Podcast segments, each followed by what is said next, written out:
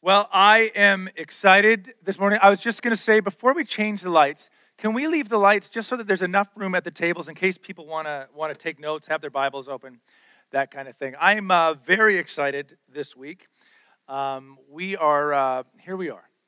We are about to embark on a, a journey through one of the most confusing, misused, scary, mysterious, but I would also argue beautiful and worship-enhancing books in all of Scripture. I, uh, I, I named it uh, Great Awakening, Living in the Light of Revelation, because much like the early church, the point of the book of Revelation is actually to illuminate to a larger story and to actually get us excited. And even, even down to the colors that were being used, I wanted something that, that brought a calmness and the, looking like the dawn of a new day. And so that is my hope today. This is going to be a, a longer series, possibly one of the longest series I've ever preached, um, but it will not be boring. I promise you, it will not be boring.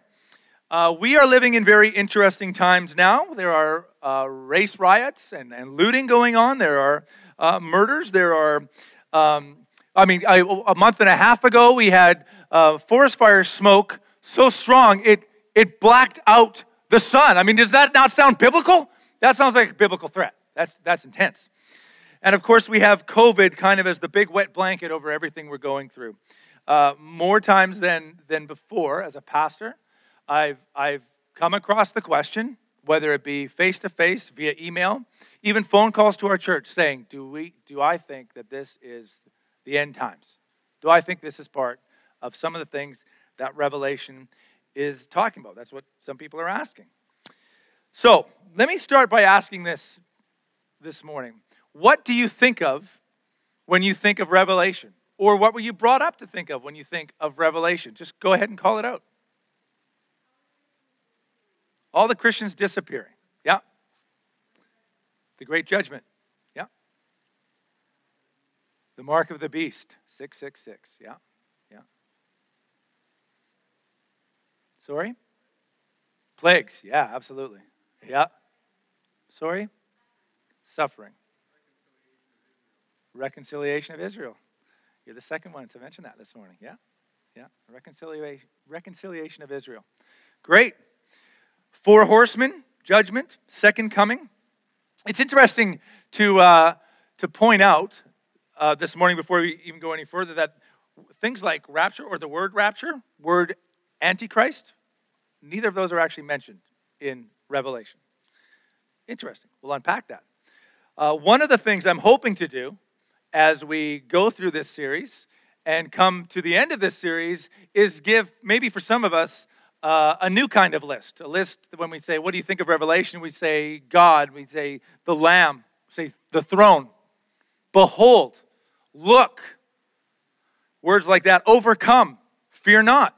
Some of these themes that are the center of the book of Revelation. Now, I, I grew up not wanting to talk about Revelation. At all. And there's no, no kids in here right now. So uh, I, I recall when I was ten years old, I was at Green Bay Bible Camp, and uh, a, a well-meaning seventeen, eighteen-year-old counselor decided he was going to tell us ten-year-old kids about Revelation and the fear that it ought to instill. So as it was about ten o'clock at night, he told us to step outside of the cabin and look at the Okanagan Lake. He said, now imagine that lake being full of blood and a great dragon coming out to consume you. Are you ready? Uh, I confess this to the last group here this morning, and I'll confess it to you. I wet the bed all night, and I screamed at the top of my lungs. Everyone in the camp heard me. The camp director had to come and clean out the cabin. Thanks, honey. Oh, my poor husband. That was my first experience. Oh, I see. Well, we will make sure it does not. My second experience with Revelation was a year or two after that when a movie was being shown at my church. I wasn't actually allowed to watch it, but my older siblings were. And I peeked in the window as the movie started, and all I saw was a lineup of Christians waiting to be guillotined because they were refusing to take the mark of the beast. That movie series was called A Thief in the Night. I asked my siblings a couple weeks ago if they remembered that, and there was some swearing. They said, oh, we remember that. It scared the out of me. Thief in the Night. if you've grown up in the church, if you've seen some of the uh, artist renderings and some of the Bibles, the back of the Bibles over the last hundred years, we have seen um, all sorts of creatures created, uh, mostly to entertain in some ways, or just to take a lot of things literally and kind of create something which the Apostle John said it was like, it was like, it was like, or used metaphor. People have tried to actually create in movies. One of the other things in Thief of the Night was uh, scorpions showing up at people's doors. It was like, ding dong, hello. It was really quite a little bit, little different than Halloween. I mean, I don't know what your experience was like, but, but if you've grown up in the church, you've seen artist rendering, or you've read some of the literature created in an attempt to explain and entertain the themes of Revelation, then you've seen some of these creatures and these images that are frightening. Uh, G K Chesterton comically says this. He says, though Saint John the Evangelist saw many strange monsters in his vision, he saw no creature so wild as one of his own commentators. And it's true. It's true. And sadly, much of what you and I have come to believe, possibly growing up in the church or just hearing from the outside, uh, what we believe Revelation to teach is actually a result of mass marketing and popularization of books and movies that have told a good tale and also have placed us, rather than the first century church, in the middle of the story. We've taken the words, words of Hal Lindsey in the, the Late Great Planet Earth, Tim LaHaye, Left Behind series. That's more the whole Bible. And that's based on a few ideas that were taken to, to what he believed Revelation was teaching. But this is the bottom line, and this is what I want us to take out of this more and more and more. Like every other New Testament book, Revelation is about the living one, Jesus Christ, the Lamb of God, who is firmly seated on the throne. And notice, never once has to stand up in all of Revelation, because the work is done. Revelation one eight says, I'm the Alpha, I'm the Omega, the beginning and the end, says the Lord God. I am the one who is, who always was, and who is still to come, the Almighty One. I'm going to invite you to stand, grab Revelations chapter one, and I'm just going to read the first three verses to you. The most important words you're going to hear this morning, because these were given to John by Jesus. This is a revelation from Jesus Christ, which God gave him to show his servants the events that must soon take place. He sent an angel to present this revelation to his servant John, who faithfully reported everything he saw. This is his report of the word of God and the testimony of Jesus Christ. God blesses the one who reads the words of this prophecy to the church, and he blesses all who listen to its message and obey what it says, for the time is near. Jesus, I pray you would open our hearts and minds to what you would want to say to us through this text today. And God, there's probably as many opinions on Revelation as there are people in the room and ways of taking it. And so we pray that your Spirit would do a work in us this morning and through these months as we unpack this book together. In Jesus' name, amen. Guys, you can take a seat. There's, uh, I... I think, a lot of groundwork that needs to be done before we are jumping in and, and taking apart aspects of Revelation. So a lot of what I want to do this morning is really just kind of unpacking a little bit of that. And the first thing I want to say that, talk about is, how do we read Revelations? How do we read Revelations? Well, the first thing is we approach it with caution.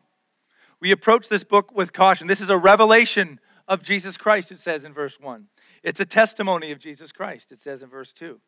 So we don't infuse our desires, we don't infuse our presuppositions into this text. It was written for us, but it wasn't written to us. This was written by the early church, and it would have made sense to them. Otherwise, it wouldn't have been much of a letter to receive. So you need to know that I am going to be prayerfully and humbly walking into this series. I am not throwing out my ideas. Oh, this would be a neat idea. I am doing a lot of reading, a lot of praying, and seeking a lot of godly counsel as we walk through this. So please know that's where I'm coming from as we do this. The second thing is we need to approach, to engage and respond. We are not coming here just academically. We are not coming to the book of Revelation just so we can answer arguments or have the right way of interpreting Revelation. We are coming because Jesus came to John, an angel came to John to reveal this to him, and it is meant to enhance our relationship and to grow our faith and give us perseverance. So we are meant to engage with this, not simply have it as head knowledge.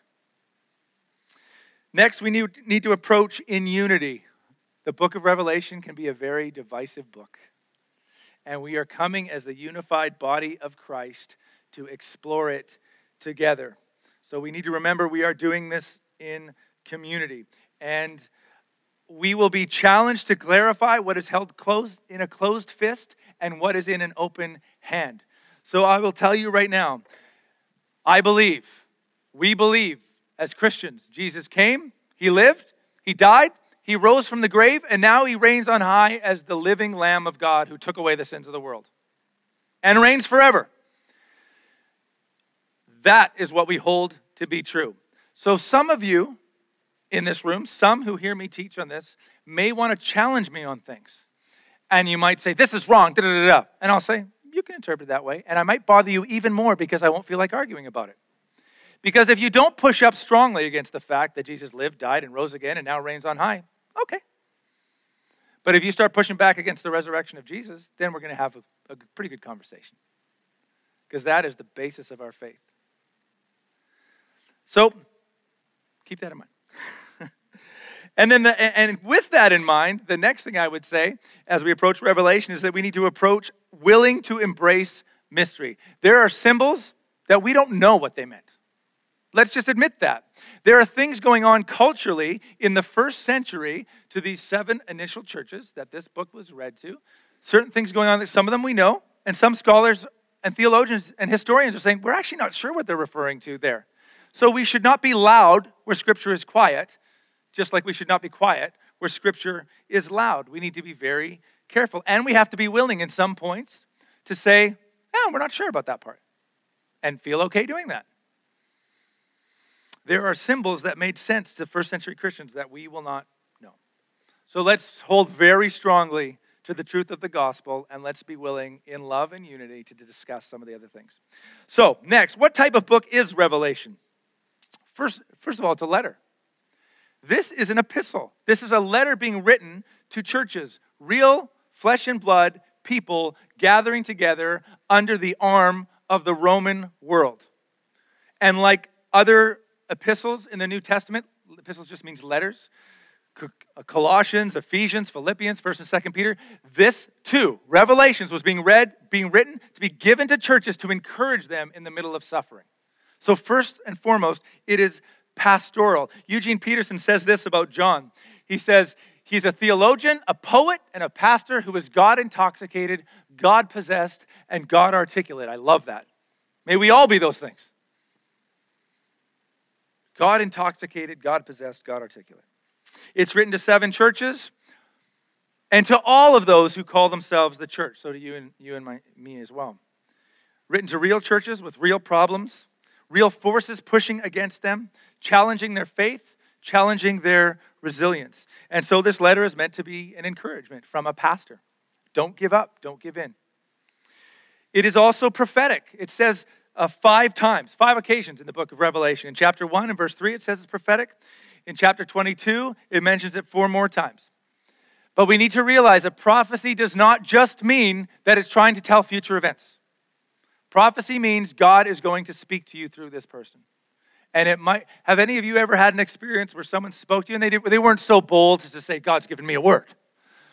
But they've walked away and they've spoken into your life in a way that, now, how did they have that information? How are they able to speak to me like that? That is a prophetic thing.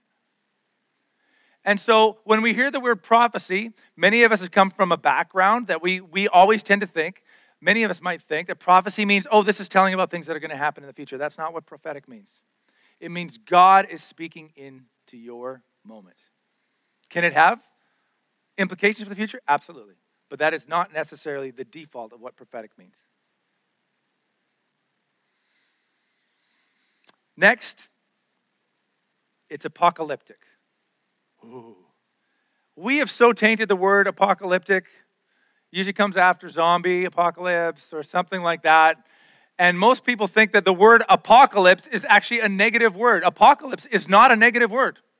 Apocalypse has a very basic definition. In Greek, apocalypsis, it means unveiling or revealing. It means to pull the curtain back and see what's behind it. It means to take the wrapping off, to pull the lid off the roof and see the bigger picture. So there's nothing spooky about the word apocalypse, regardless of, in spite of all the things that we've thrown on it.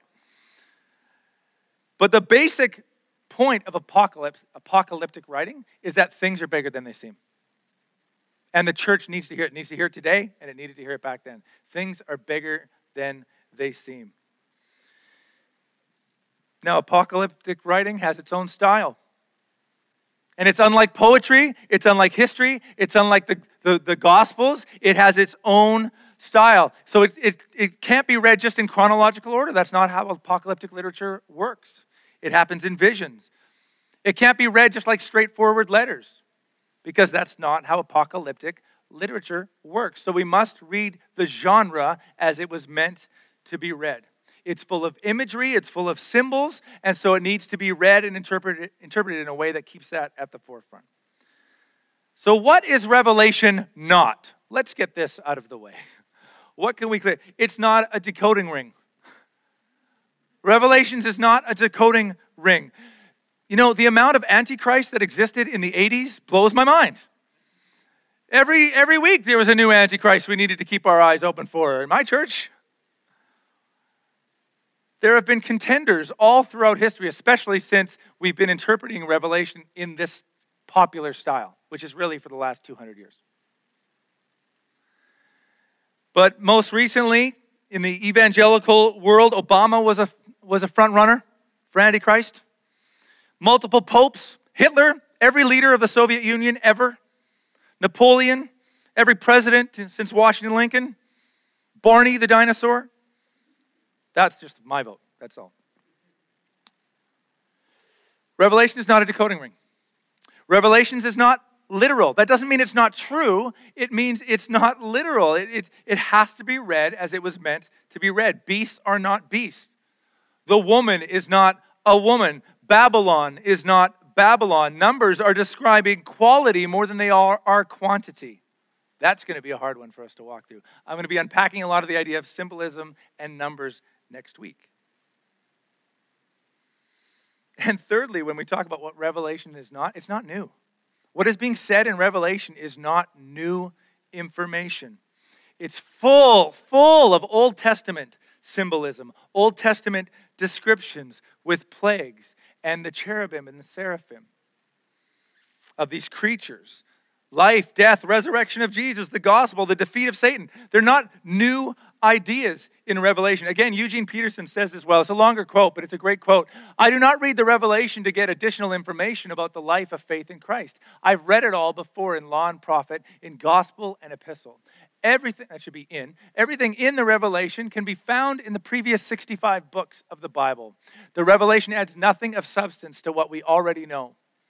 The truth of the gospel is already completely revealed in Jesus Christ. There's nothing new to say on the subject, but there is a new way to say it. I read the Revelation not to get more information, but to revive my imagination. Love that. So Revelation is not new. What we're being told in it is not new.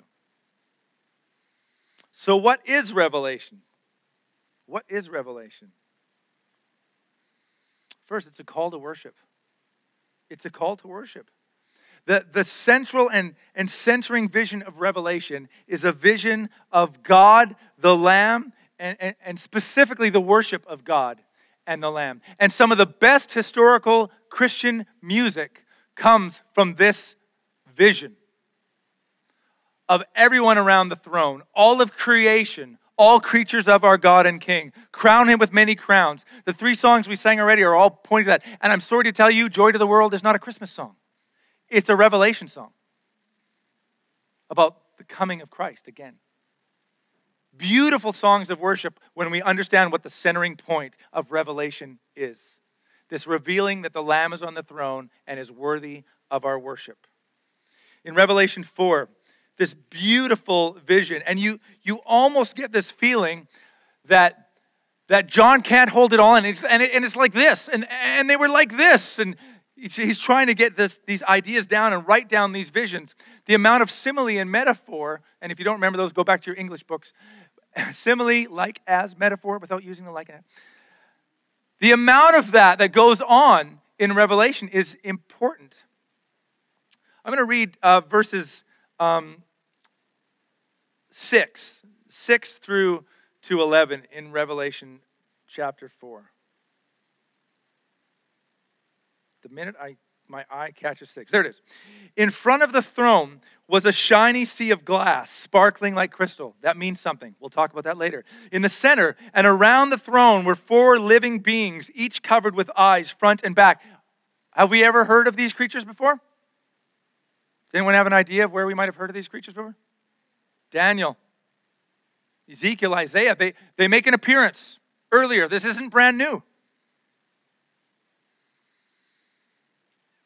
Each covered with eyes, front and back. The first of these, li- not real eyes. We'll talk about that. The first of these living beings was like a lion. The second was like an ox. The third had a human face. And the fourth was like an eagle in flight. Each of these living beings had six wings. And their wings were covered all with eyes inside and out. Day after day and night after night, they keep on saying, holy, holy, holy is the Lord. That's the Hebraic way of saying you can't get more holy. Here we have Charles Best. It's like good, better, best.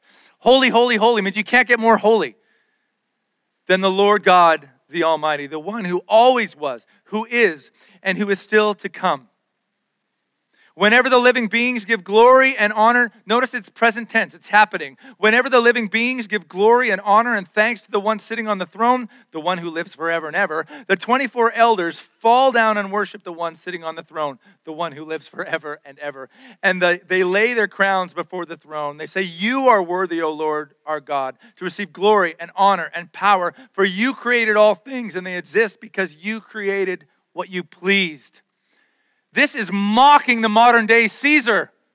It's mocking the emperor of the day who demanded this kind of worship, who demanded to be called Lord and be, demanded to be given glory and honor. And John comes and says, the Lamb deserves glory and honor. Our God deserves glory and honor. He creates at a whim, creates at a word. It is a call to worship. It's, it's a reminder to everyone to take notice, a reminder to all who call themselves people of the Lamb, where he is and who he is and who we ought to be in light of that. It's a call to worship. Secondly, what Revelation is, is it's a political statement. Revelation is a political statement. Nearly every interpreter of Revelation, every scholar, theologian recognizes that the entire book is a critique and a parody of the Roman Empire and, and the cult of emperor worship that was rampant at the time. The very reason John was exiled was because he refused to be a part of it. And many in the church were having to make a decision. Are you going to go the way of Rome that offers you wealth and prestige and everything the world has to offer, or will you go the other way? Because the other way will bring suffering, because the other way is the way of the Lamb. So which will you choose? That's the big question of Revelation. And it is also a warning to those throughout history who call themselves Christians and who are being invited over and over to switch your allegiance to the world. Scholar Mitchell Reddish says this. He says, worship is so important in the book of Revelation because John rightly understood that worship is a political act. Through worship, one declares one's allegiance, one's loyalty. Public worship is a statement to the world that the church will bow to no other gods. This is being said in the backdrop of, of the imperial cult of Rome. And Rome was saying, trying to convince all these nations that they were a tool of God to bring health and peace to the world. So bow to us. Rome was worshipped. Its leaders were worshipped. And this revelation was making it very clear. The Lamb alone deserves your worship and deserves your allegiance. And throughout history, throughout history, to extremely damaging ends, we have seen nations demand such devotion, and it's nothing short of idol worship. Speaking of our modern day political and global environment, one scholar says this. He says, no Western nation has outright ruler worship today. We do have political, military, and economic powers to which millions give unquestioned allegiance. And everyone's minds are running right now. What is he saying? And the amount of times I'm going to walk right up to a line and then just go, figure it out. It's going to be a lot of that. Revelation is a political statement. But finally, and this is what I'll leave you with today, Revelation is good news. It's, it's good news. It has been used to be smashed over people's heads and scare little ten-year-olds into peeing their mats all night. But it's good news, and it's meant to give us life and infuse us with a larger picture. To an audience, a church living in the shadow of the Roman Empire, the threat of persecution and death, and to Christians wondering if twenty twenty could be it, John's statement is clear, fear not. Fear not, for the Lamb is on the throne. And nothing happens in Revelation. Nothing happens in Revelation without the Lamb being in control of it. And you will see that as we go through. It ought to be an encouragement. It ought to give us strength. It ought to give us perseverance. Things are not as they seem. Your worst story is not the last story. There is an entire story playing out that you are involved in if you belong to the Lamb. But over and over, we will learn in Revelation that the way of the Lamb is suffering. We should never be surprised by that. Jesus always said that, that to follow him will mean suffering. And within that good news is the idea, and we, we, we feel this over and over, we sense this over and over as John explains these visions, is that heaven is a lot closer than we think. That Christ is much closer than we think. Even as we explore the churches over this next month and talk about the idea of Jesus being in the middle of the lampstands, he is present. At this moment, we, his church, he is with us. He is much closer than we think. We get that sense over and over in Revelation, and it's meant to be a comfort. In the early nineties, when I was still sporting an amazing haircut. Margaret, shh. When I would carry on my own fan so that my mullet would go back. Um, the, the band I was touring with, we went down to Venezuela. And we had spent, which was in bad shape then, far worse shape now. But it was a dangerous time at that point. But when we were, we were finished, we'd been there for a couple weeks.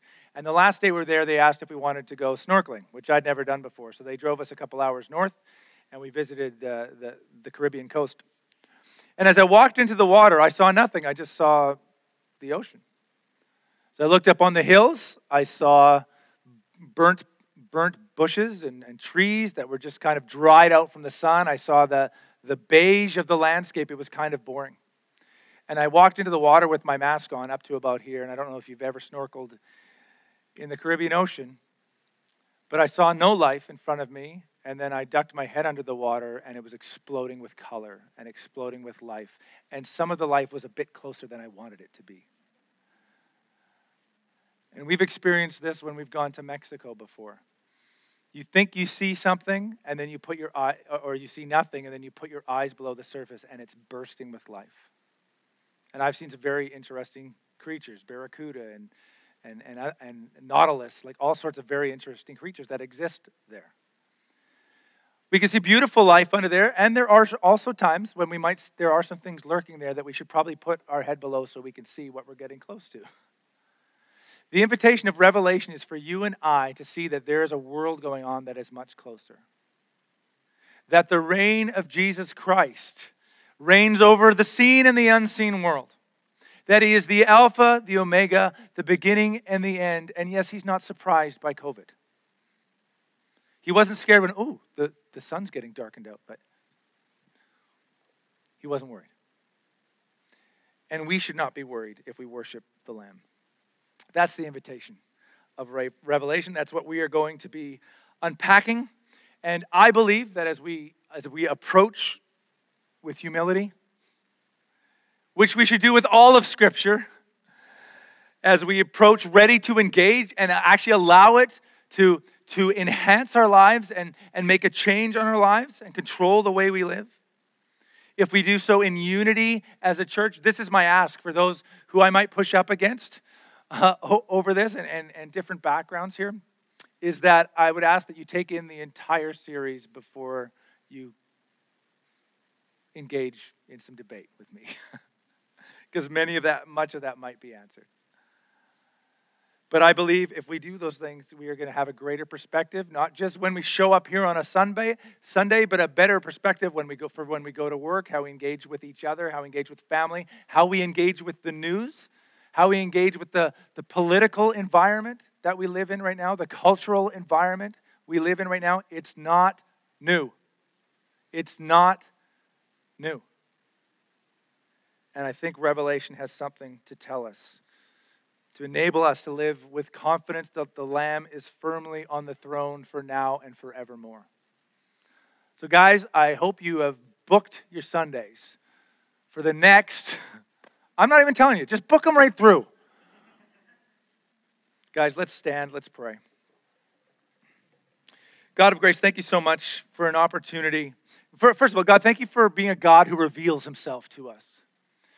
We, we, we're not shooting in the dark to get your attention. We don't have to wave our hands to get your attention. You reach down to us and you ultimately re- revealed yourself through your Son, Jesus Christ, who was and is and is to come, who came, lived, died, burst out of the grave, and now reigns on high, the risen Lamb of God who takes away the sins of the world. That is what we need to focus our hearts and minds on. In a world that will dangle so many things in front of us, whether they be shiny or gloomy, we need to look to the Lamb of God who sits on the throne.